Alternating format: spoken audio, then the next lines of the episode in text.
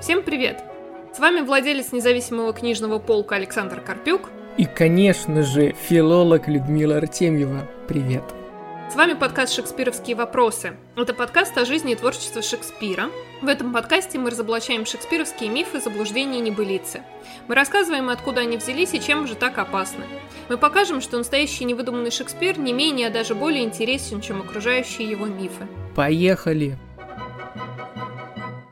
Перед записью этого выпуска Люда проспойлерила, что эта тема, тема сегодняшнего нашего разговора о Шекспире, одна из любимых тем в ТикТоке. Мы не будем вспоминать о ТикТоке, ну, может быть, скользь. Хотя, может быть, я, да, я спрошу в какой-то момент, что же там именно интересного в ТикТоке об этом рассказывают. Но сегодня мы поговорим про охоту и браконьерство и Шекспира. В общем, почти идеальный какой-то сюжет для Гая Ричи – но сейчас люди расскажут, что в этом вообще правда, а что нет. На самом деле в ТикТоке вот и рассказывают эту самую историю о Шекспире-браконьере. Будучи молодым человеком, э, Шекспир охотил, незаконно охотился на оленей в Чарлкоте, парке, принадлежавшему сэру Томасу Люси. Он был пойман, наказан, выпорот и был вынужден покинуть Стратфорд и бежать в Лондон. И затем, спустя много лет, э, в своей пьесе «Винзорские насмешницы» Он э, сатирически изобразил сэра Люси в образе э, судьи Шеллоу, который был до абсурдного э, гордился своим происхождением. Вот такая вот история. Но у нас тут возникает несколько вопросов. А, во-первых, источники, как всегда. А, судя по всему, главным источником уже дошедших до нас потом записей были слухи, циркулирующие просто в округе Стратфорда, после смерти Шекспира. И у нас есть четыре свидетельства, а, фиксирующих эту легенду.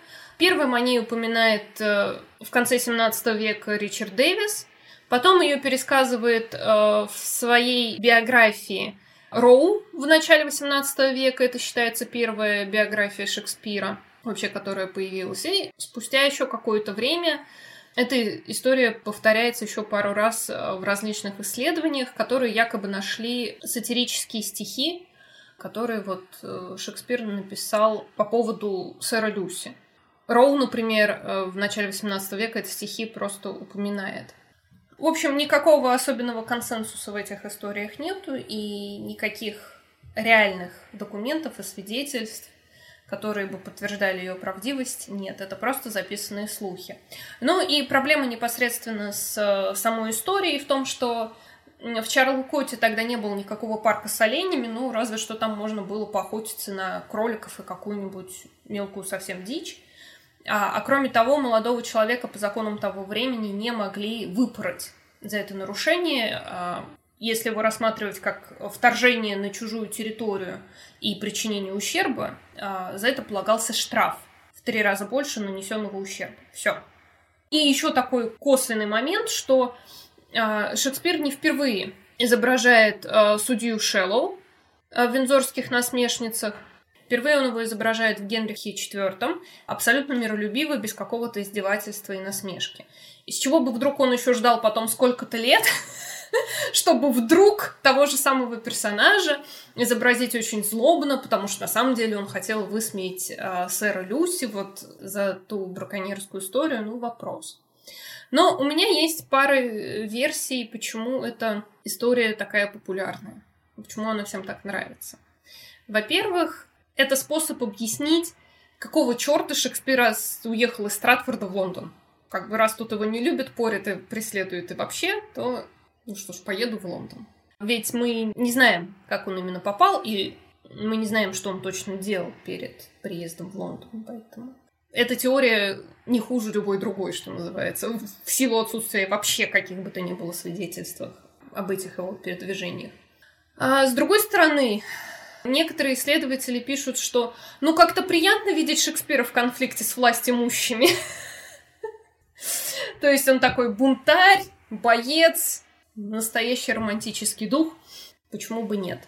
Ну, а еще одна группа исследователей заявляет, что эта история симпатична им потому, что изображает Шекспира а, настоящим живым человеком из плоти и крови.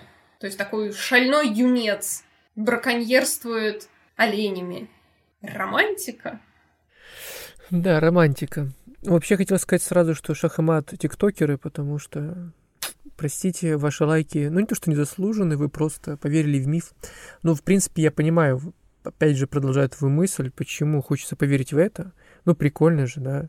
Во-первых, получил наказание, еще выпороли, знаешь. Ну, красивая, короче говоря, легенда.